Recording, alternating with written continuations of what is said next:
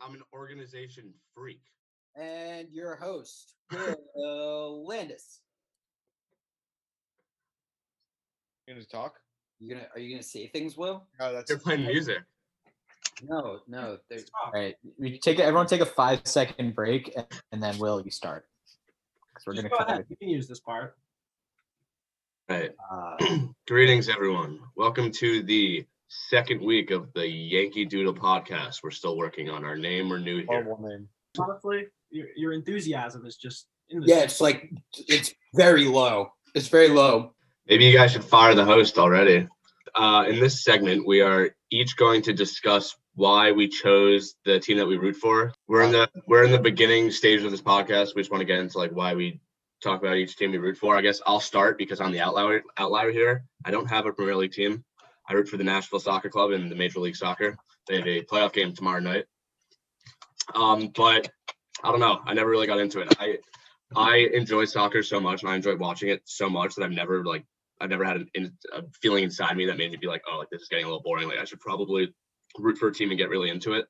Um, I love being a neutral. I love like just putting on like a Man City Liverpool game and just enjoying the, the beautiful part of it and not freaking out and stressing over a team. Even though I love like rooting for sports teams, don't get me wrong.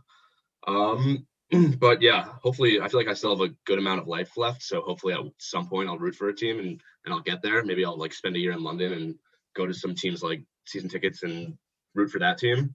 But for now I don't have one. Um, all right. Next, we're gonna go to the well, person. Yeah. we hope you have a lot of life left too. Thank you. Thank you, Eric. Thank you, Eric. I'll Um, take over. Um, so I And the host job right there. What's he up? li- He was lining up to say something. You just yeah, yeah, yeah. You just you bring down the, the barrier. It's great. Yeah. Stop the trips before they happen. Eric's a Chelsea team because he played a Chelsea fan because he played for a soccer team named I'm a Chelsea. Chelsea team. I'm a Chelsea team. You're gonna edit that one out? Oh, you can't. You're not the editor. Oh my God. All right, keep Um, going, Eric. got cut. So anyway, um, I played for the uh, Manhattan Chelsea um, as a young lad, um, having no other you know connection to any uh, any English team, any English club. Um, it seemed as good of a choice as any. Um, I don't really think anyone in the states without a real connection has that great uh, a an argument for why they support the team that they support. Um, and it has been one of the joys of my life to uh, get further and further into uh, into the Blues. Um, watching, you know, uh, watching Eden Hazard uh, was, you know, truly one of my formative sports experiences. Um, and I'll get chirped, but I love it. And up the Blues, baby. All right, just to break up the blue train, I'll uh I'll step in instead of these other fair weather fans. Um actually having a reason to uh root for Tottenham Yes, our, our seasoned cynical Tottenham. is, is, because, is because I am in fact a Jew. No, but um, I, I lived in London for uh, two years, and when I moved there, being from Northwest London, um, not too far from Spurs Stadium, from White Hart Lane, for people who don't know, um, and so a because of that, and b because at the time me living there, one of my friends was playing for Tottenham's uh, youth academy, and so it was kind of a combination of Northwest London being Jewish and thinking that was kind of funny reason to root for a team, and him playing there kind of culminated in me rooting um, for Tottenham. And while I was there in 2011 through 2013, was kind of some of those prime Gareth Bale years right before he left for Real. So you got to see his 31 goal season when he was just kind of lighting the Premier League on fire. And so it was a pretty exciting time to uh, start being a Tottenham fan. And then obviously um, they sold him, went through a few rough years, and now have kind of just been on the rise and have been a really fun team to watch, um, especially with the Son Kane connection this year. Um, and just hoping to win a trophy this year or in the in the next few years. Really, my main goal right now. cool. Nice. Jake. No, you want it? Sure, I'll go. Okay, so I'm I'm a Liverpool fan here. Um, Fair weather bandwagon. so I became a Liverpool fan uh, five years ago now. So this was when uh, when Braj was was still in charge in the season that he was fired and Klopp took over. And I started started watching because uh, Sean um, played Liverpool film during BVS uh, preseason at Brookwood. So when I when I started to get more into soccer, uh, I, I decided I'd watch Liverpool, and because they were just on at the time, so I, I started watching them. Um, so so Liverpool will always be connected to our awesome senior season in high school soccer, um, where uh, where Fieldston Fieldston School beat Polycrap at homecoming um, and, and did some awesome things, made the playoffs, etc. Uh, and I wrote a few things down about why I still support Liverpool and like Liverpool. Um, I think that we all. I think everyone knows that the club has a history of, of excellence about it, and that's obvious. Um, but I think it Yeah, well- has a history of you know the collective as well, and being being part of the collective. Uh, it's like the Socialist Club, the Red Club, this reject city of Liverpool, this musical city. And I think that there's a real spirit and spark about the club, uh, and outsiders can see it. It manifests itself when um, "You'll Never Walk Alone" happens, or at Anfield, or the European Nights, and the flags waving at the Kop end. But as a fan, I think it's something that you feel all the time, partly because it's embodied by the players who play for the club and the fans who support it, um, and the way that they carry themselves uh, in support and representation of the club. Uh, and I feel like you know what it really stands for is a common acknowledgement of the sacredness of Liverpool, maybe, right? The sacredness of the principles of the club, uh, these principles of resilience and togetherness and history and collective. you have play out music? I mean, this is absurd. I mean, this is just how I feel. This is the truth. Honestly, this is what I think. Um, and I think it's true at Liverpool. I think that the, no other club in the world can claim to represent resilience and resilience and togetherness to the level that Liverpool can. The only club I think that can claim kind of a similar spirit is Barcelona.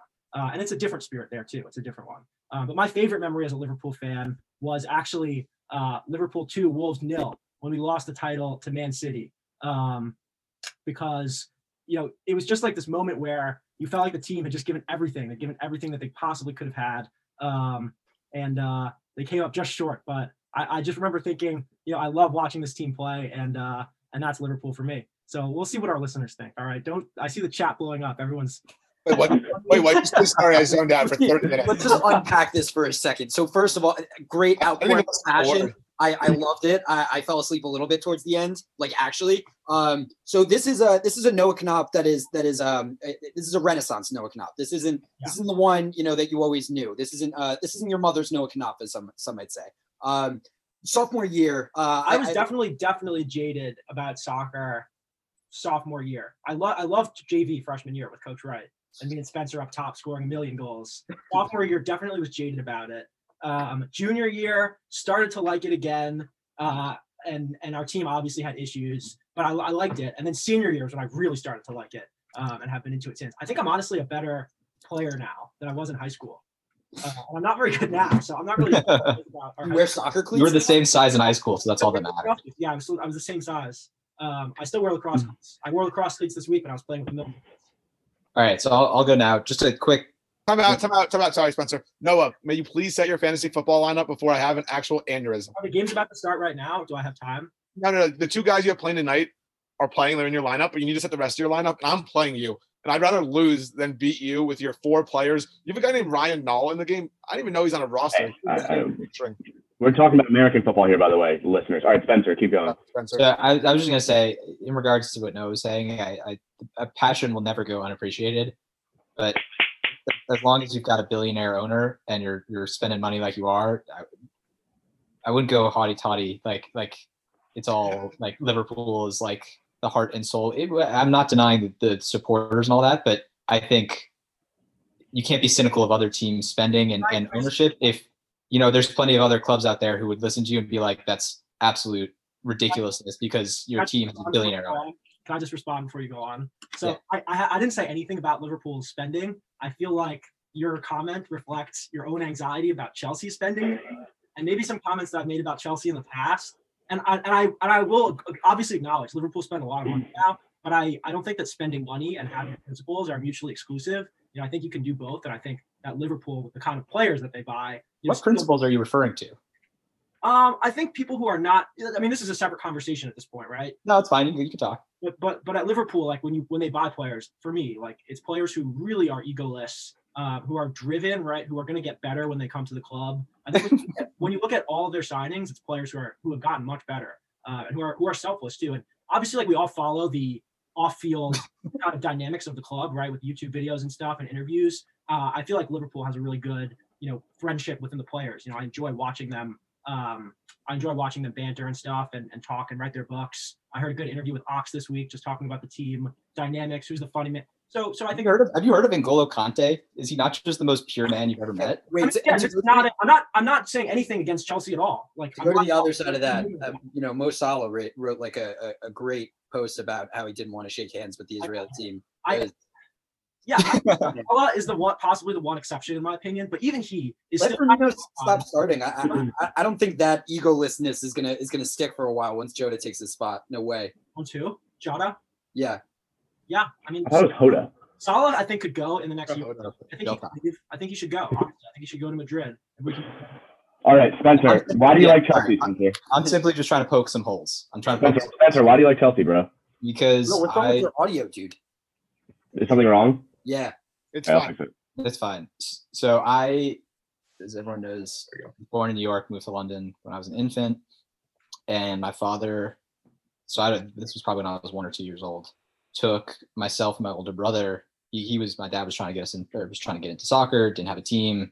Didn't really care so much. Brought me and my older brother to both the old Emirates and Stamford Bridge, and sort of was going to let us just choose. I was way too young to make the choice, but apparently my older brother went to the Emirates, went to Stamford Bridge, and enjoyed Stamford Bridge more, like the color blue. Uh, I, I supposedly Stamford Bridge was nicer at the time than the old Emirates. Well, that was that was Highbury where Arsenal used to play, right? I think so. Yeah, I went to that stadium like 05. Yeah, they, they got a new the, the new Emirates was incredibly nice. Um, the choice might have been different if we'd gone later, but yeah. So basically, my entire life, uh, we've been Chelsea fans.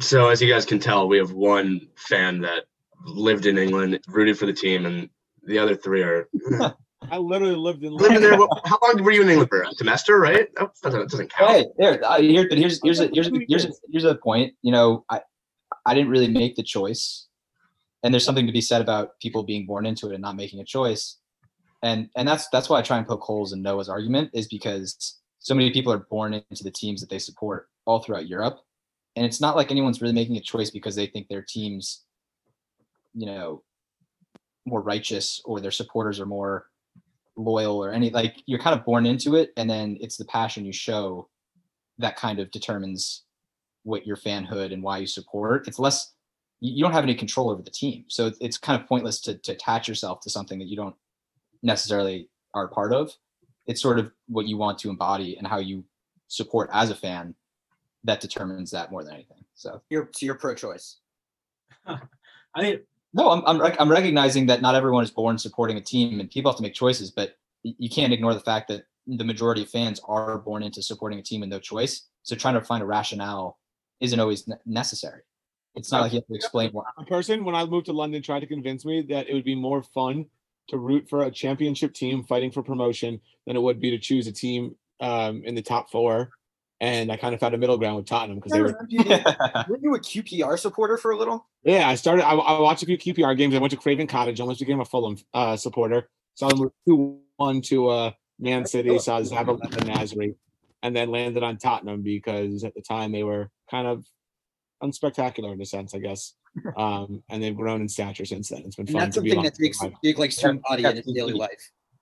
Just, just an unspectacularity about him. All right, that that was a good segment, guys. I knew that would go long, but I think the listeners definitely appreciate your opinions. Thanks, Noah, Dustin. I'm literally going to send that segment to Roger Bennett and see what he thinks. Obviously, here we're going to be talking more about the Premier League and news and scores, predictions, everything that regular Jewish American boys would say about the Premier League. We're going to be talking about that. But this weekend there was no Premier League. Oh no. Well, whatever Uh, will we talk about? I All think USA, thing- USA beat Panama six two. I think it was awesome to see um, some of like the lesser known guys, especially in the U.S. rank. Like everyone knows the Weston McKennie, the Pulisic, the Gio Reyna, but to see um, some of the other guys score and to be active. Uh, the guy from PSV, I don't even know how to say his last Richie name. Ledezma. Desma and like Noki, Janoki, Gianoki. Yeah, come on, bro. Watch the thing Pinocchio, with commentary Pinocchio. on. Be a real fan. And it was cool to see those guys because really they don't get much press, and so it was good to see that there's kind of Not so bad, a supporting cast around the core of the uh, the U.S. youngsters.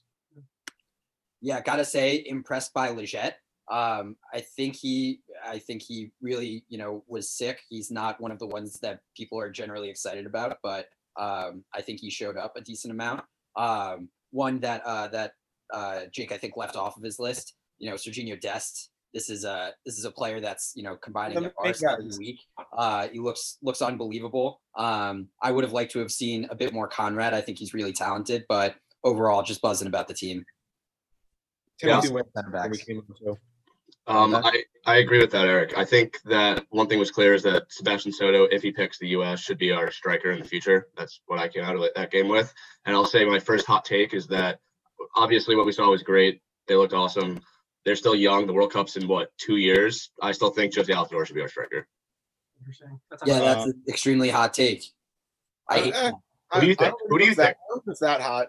I mean, you just think about the past, and the U.S. traditionally trust their more experienced guys, especially in situations like the World Cup. Like, sure, all these guys are exciting, but let's not forget that a few days prior to beating Panama, a below-average team, yep, they played well and they made the last World Cup, I think, but um, they, they tied 0-0. They drew it with Wales' B team, and honestly, they missed a lot of open chances. They looked inexperienced. They looked nervous playing what I would consider a semi big team in Wales. Um, I just think there's a long way to go.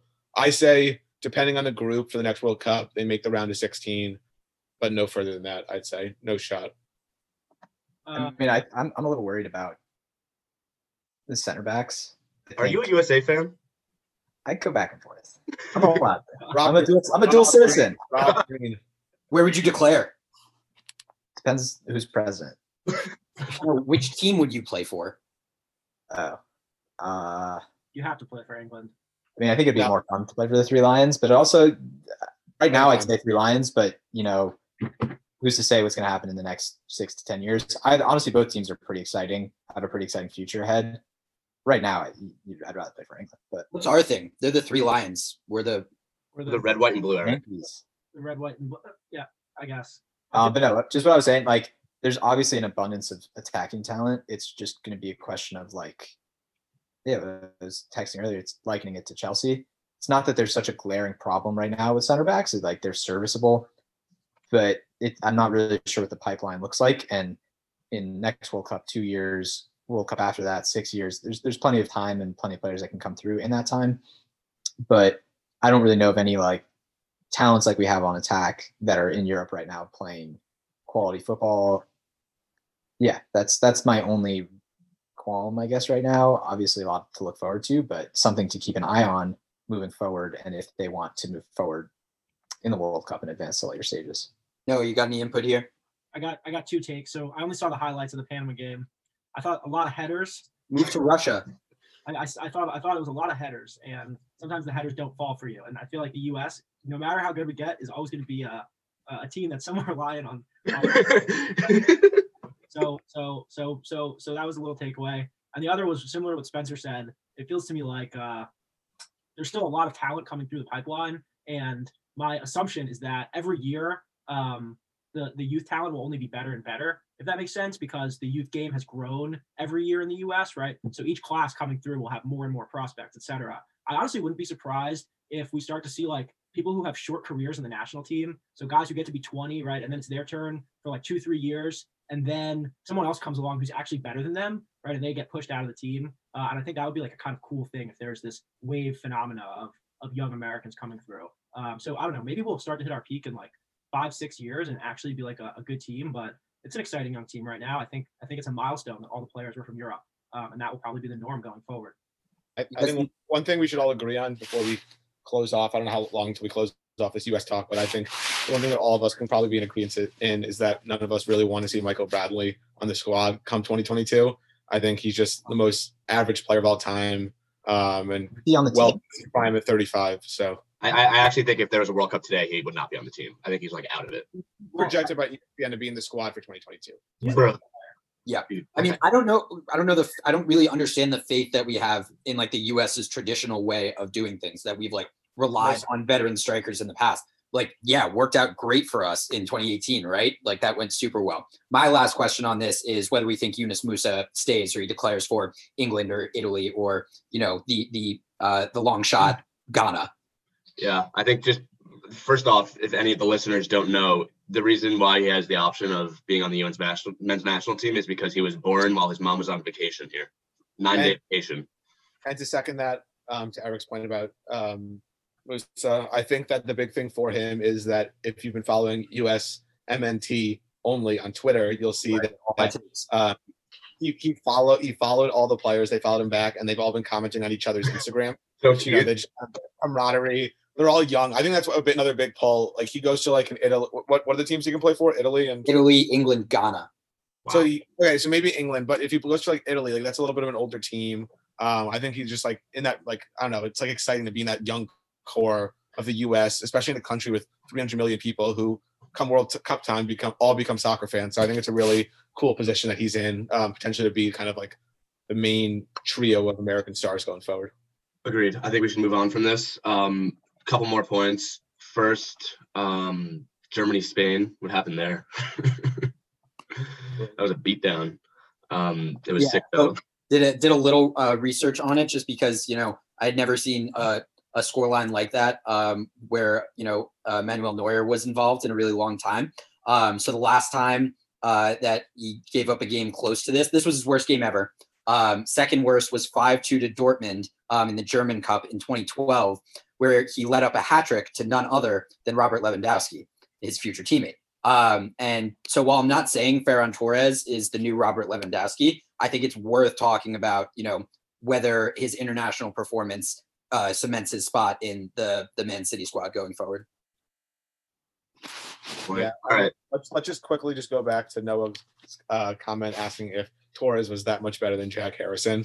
Um, I, I love Jack, and I think he's a great player with a lot of prospects. But Freezing cold takes. yeah, at old takes exposed. You know, He's gonna have that take after he scores a hat trick against Germany, but give it a couple months. We'll see how he likes winter in England. You know, we'll see. Jack, Jack, Jack can play in the cold. I'll tell you that. Jack can play in the cold. oh yeah, little Berkshire boy. No, you're shipping up to Westchester for Manhattan soccer club games. Yeah, exactly. Some of my, my the the the uh, one of the coaches I work with at Milton like played for Milton and played against Jack Harrison when he played for Berkshire. Says he's the best player he's ever seen. Yeah, no doubt. Pretty Cool. All right. Let's move on from this. We're gonna go into this weekend's prem games. We'll try to do it a little quick just because we're running kind of late here. First thing I want to say, just a quick thing from Noah. Noah, talk about Liverpool's injuries because it is bad. Yeah, it's super bad. Um, uh, Fabinho is supposed to come back soon, so we'll have Fabinho. I think that uh, Nat Phillips has been solid. Um, Rhys Williams, I haven't seen that much. I haven't gotten to watch a full Champions League game. He's, he's injured. He's injured. He got injured in England's U21. Hendo, Hendo, Hendo could play some center back. Um, Right. He'll get hurt too.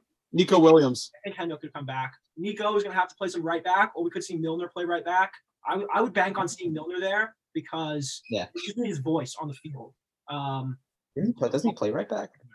does Didn't he play right back some point in the past two years? he played left back for a couple seasons, and he can play right back too. Um, Yeah. So I, I think we'll see him because because of his presence and his voice. Uh, it's it's not good. Uh, I mean, it- it's a good good twist in the plot, right? Like now the league is really wide open, uh, and it's going to be exciting to see Liverpool this year. And a big game this weekend. Yeah, It'll be interesting to see what everyone predicts for that game. I know I got my uh my prediction all lined up. Nice segue, Jake. All right. You guys want to do it? Thanks. Okay. So we're gonna go through each game this weekend. Everyone's gonna quickly say what they think the score is gonna be, and then when we get the recording like edited and we get everyone's answers, I'll write it down and keep a tally throughout the season. Mr. PWC, you got this in an Excel. Sure, Mr. Uh, General Mills. Um, so we're gonna go in the same order every time. Let's go quick fire. First game, Chelsea at Newcastle. I'll go first. I'll say three-one Chelsea. Noah, one one. Jake, Uh, two nothing Chelsea. Eric, Two nothing Chelsea. I have it written down. I promise. Spencer. Ridiculous, Hawk. Right off my nil. I'm putting the coattail. Hey, hey, we're going quick here. Spencer. 3 0. Sorry, 3-0. did you say no draws? No, you can do draws. All right, all right. I'll stick with one one. Okay. Well, Um, wait, sorry. Well, you're just kind of down win or loss though, right? We'll figure that out at the end. Alright. Um, next one is Brighton at Villa. Uh, oof, zero zero draw. Noah, I'm gonna go one one again. Actually, here. Jake, One nil who? Villa. Villa. Dude, I hate you. Spencer, I'm not looking. I, wouldn't, how do I Villa. know what you're choosing? Spencer. 2 1 Villa. Okay. Uh, oop, here comes the big one of the week. Man City at Tottenham. Can I go first this time? Sure. One one. One one. Okay, I'll go next. I'll say two one City. Noah, Two one Spurs. Jake, Three one Spurs. Spencer, like every time, you guys are a bunch of squids. Spence. 2 2. Two two. Okay. West Brom at Man U. I'm gonna say four 0 United. Noah, Yeah, three 0 United. Jake, Um, let's go. Five 0 United. Greenwood hat trick. Eric, 3 0 United. Rashford with a brace. Spencer. 3 1 Man U. Okay. Uh, Who's next game. West Brom. Next game is Sunday. Oh, oh, Everton oh. at Fulham. Everton at Fulham. I'm I'm going gonna say first. Okay, Jake, go. 3 0 Everton. Uh, brace for Rodriguez. All right, I'm gonna say two one Fulham. Noah, 2 0 Everton. Derek, 2 0 Everton. Spence. Cop- 2-0. Copying everyone. All right. Uh, next game. Oh, another. Oh, no, no. Uh, West Ham at Sheffield. Ooh. One one draw. Noah, Now I got 2 0 West Ham. Jake, I was going to say 1 1 draw as well. Eric, 1 1 draw. Spence. 1 0 West Ham.